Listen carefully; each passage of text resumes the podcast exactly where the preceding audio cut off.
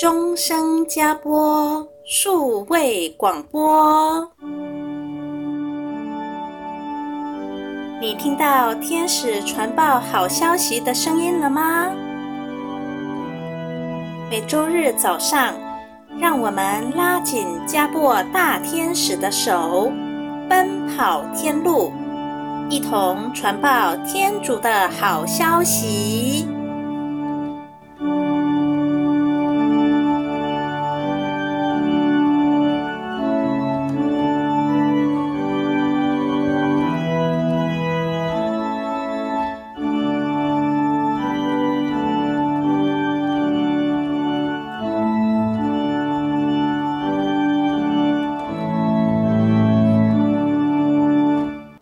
亲爱的听众朋友，大家好！欢迎您来收听我们的终生加播 Podcast 节目，我是怡婷。欢迎我们的节目主讲人夏太长教授，教授您好。大家好，怡婷您好。上周教授非常详细的为我们解说了犹太人的历法，那么今天教授会继续帮我们介绍天主规定了犹太人哪些应该遵守的节日哦。那我们记得教授跟我们讲过犹太人过逾越节的故事，也就是在阳历的三月至四月之间，是犹太历的正月尼散月十日。他们要选择一只未满一岁、完整无疾的山羊或绵羊作为祭物，并在十四日的黄昏宰杀掉。在宰杀羔羊的同时，要把羔羊的血涂在门楣与门框上。来纪念以色列子民从埃及为奴获救得到自由的事迹，是吗？是的，完全正确。我刚才介绍了逾越节，那可不可以请您帮我们介绍一下无效节呢？呃，您刚刚提到逾越节是在犹太历尼散月，也就是正月十四日的傍晚开始庆祝，隔天十五日到二十一日，一连七天。以色列人要过无酵节，这七天以色列人要吃无酵饼，因为在无酵节前后正是大麦收成与收割的期节，因此无酵节就有将初熟之果献给天主，求天主恩赐明年有更多收成的一个节日。这时候以色列人所吃的饼要完全用新收成的麦子磨成的粉。来制作，不可以放酵母，是为了纪念当时以色列子民出埃及的时候，面团都来不及发酵，就仓促的离开。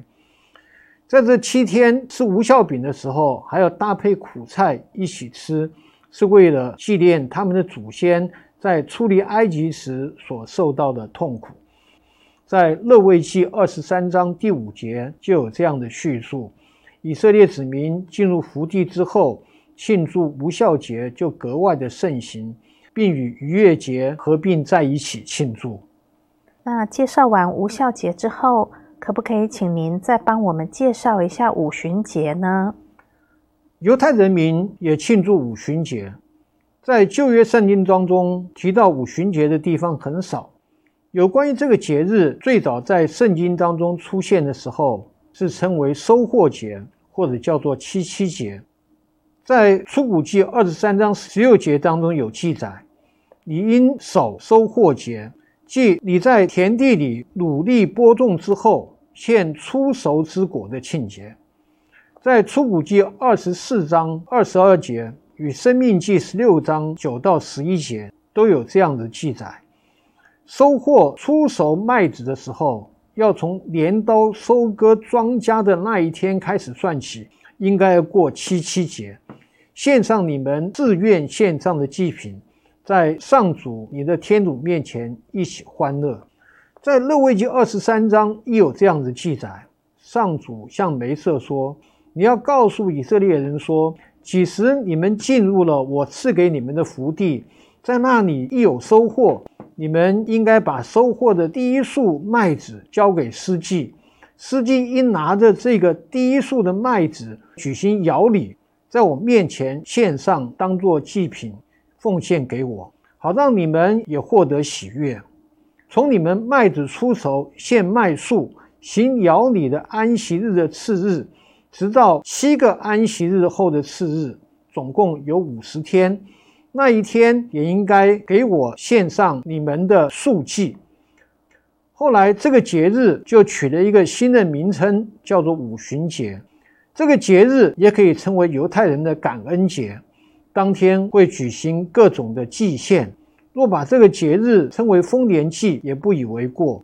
这个时间大概是在阳历的六月、七月之间，也就是犹太历的第四个月塔木次月举行。那介绍完五旬节之后，可不可以请您再帮我们介绍一下赎罪节与帐篷节呢？我们知道这两个节日是连在一起的哦。以色列人会在每年的阳历九月到十月之间，也就是犹太历的第七个月提斯尼月的初十，举行赎罪节。赎罪节也叫做洗节节。这一天刚好是在帐篷节前的五天举行。赎罪节的这一天，百姓都不可以工作，应守严斋。大司祭要进入至圣所里面，以隆重的礼节向天主献上两只公山羊，一只公山羊当作牺牲，称为奉献的公羊。宰杀后，将羊的血洒在约柜的赎罪盖跟周边的地板上。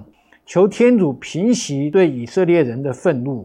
另外一只公山羊当作赎罪的公羊，象征着背负起全体百姓的罪。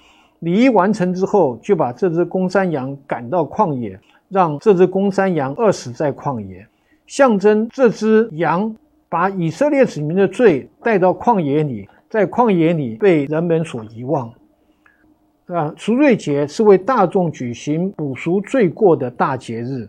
祈求天主洗净全以色列人的罪过，在新约当中，耶稣基督以他自己死在十字架上的宝血，补赎了全人类的罪过，犹如这只奉献的公羊，代人类赎罪，让天主与整个人类和好如初。耶稣基督死在十字架上的奥迹，旧约的赎罪节就是预象，但耶稣在十字架上的祭献。救赎全人类的效果，远远超过旧约时代赎罪节的这两只奉献的公羊与赎罪的公羊。刚刚讲到，他们一过完赎罪节，也就是在提斯尼月的十五日至二十一日这五天，以色列人要把收割的谷物、收集到的果实入仓保存。这五天，他们称为帐篷节。这五天的时光是犹太人一年当中最欢乐的日子，每个人都很欢愉地度过。这时，他们也会拿起枝条，搭起一个小棚子，且要搬到里面去住，以纪念他们祖先从前离开埃及的时候曾经住在帐篷里的日子。以上五个节日都要举行盛会，并且禁止工作。尤其是在过赎罪节时，要守的规矩如同安息日一样，一切工作都不可以做。除了逾越节之外，其他的节日与每个安息日都要向天主献上火祭。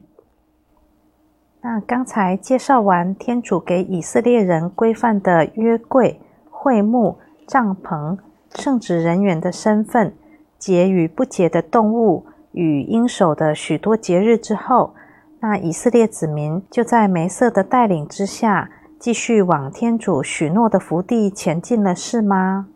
是的，以色列子民有时抬着约柜前行，当遇到了水泉的时候，就会留下来扎营休息，之后又继续的往天主允诺给他们的福地前进。之后在路上又经过了三十几年。终于快要到达天主预许之地的时候，天主告诉梅瑟说：“你要派遣一些人去看看我要赐给以色列子民的克拉罕地，每个支派应该派一个人前去。”于是梅瑟就从每一个支派当中选了一个人，总共有十二个人，派遣十二个人去侦查天主给他们的这块预许之地。四十天之后。这十二个人，他们载满了水果回来，有石榴，有无花果，还有一大串葡萄。他们向梅瑟报告说，那个地方实在是牛奶流蜜的福地。这是我们从当地所带回来的出产，你看看有多么美好。但是在这十二个人当中，有十个人说，我们不能前去攻打那些民族，因为住在那个地方有很多民族，他们一看就比我们强盛。我们在那里好像看到了巨人，是阿纳克人的子孙。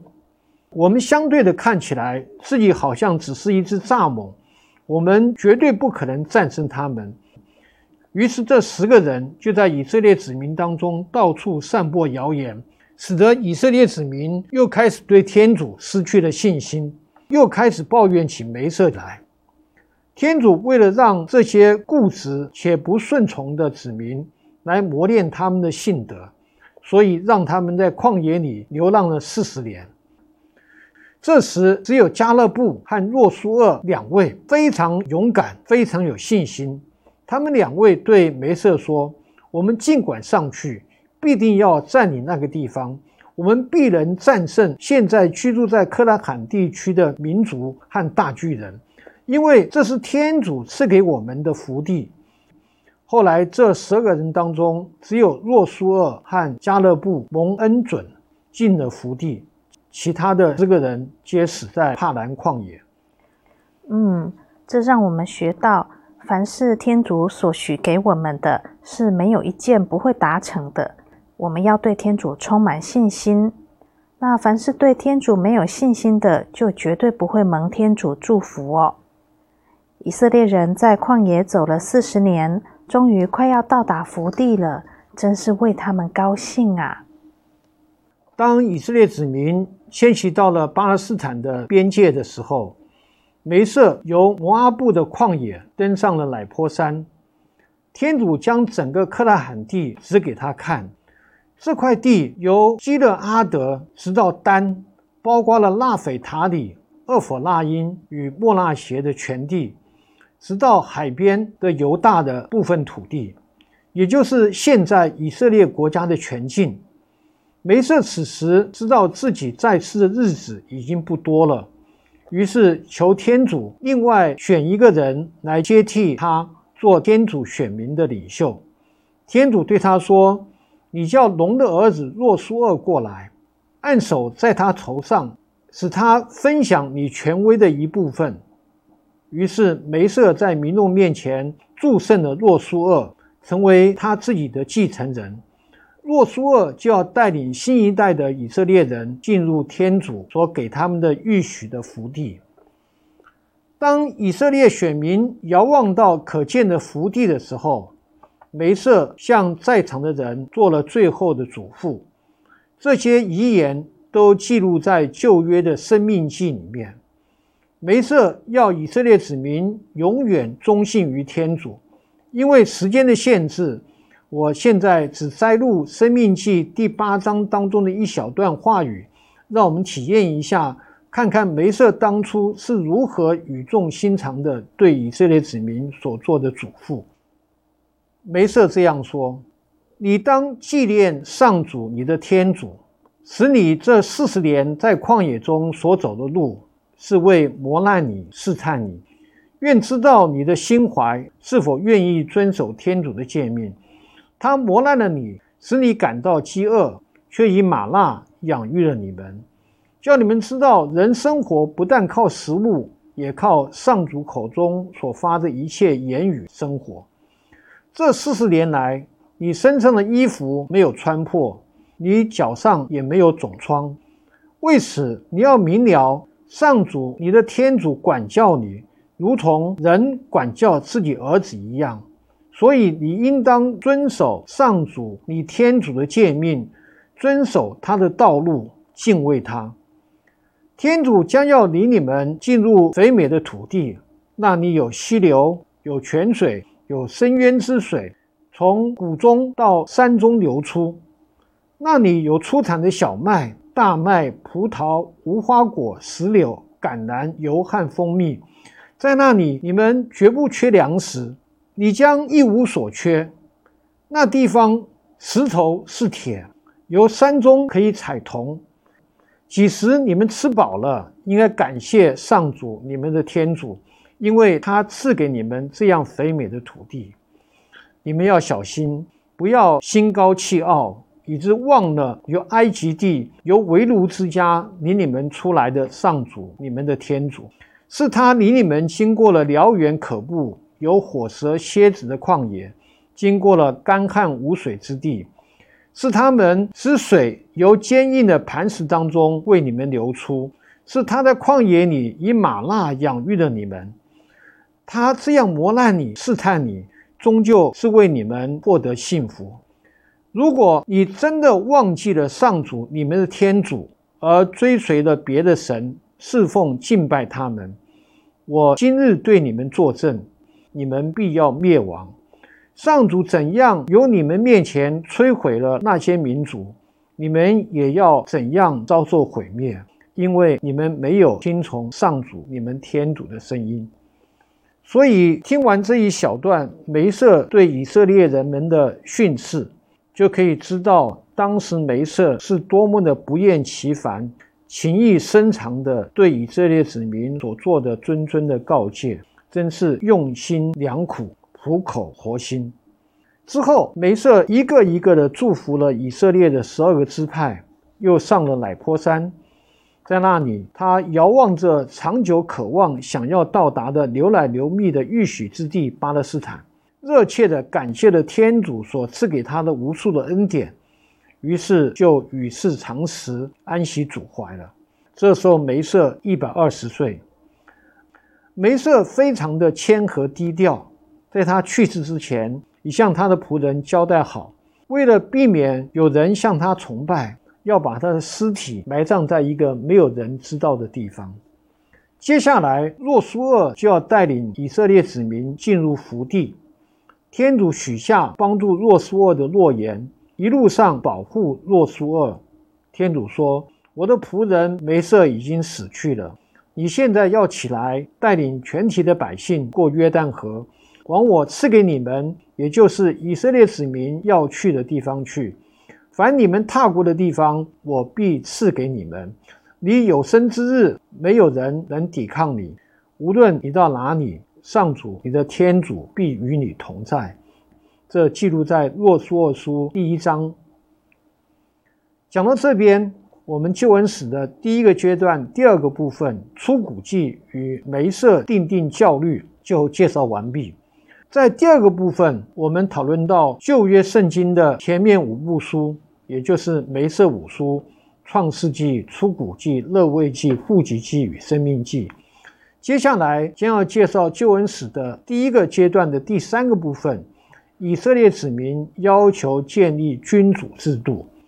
第三个部分的内容出自于旧约圣经中的若书二书、民长记、撒母耳记上、撒母耳记下与编年记上。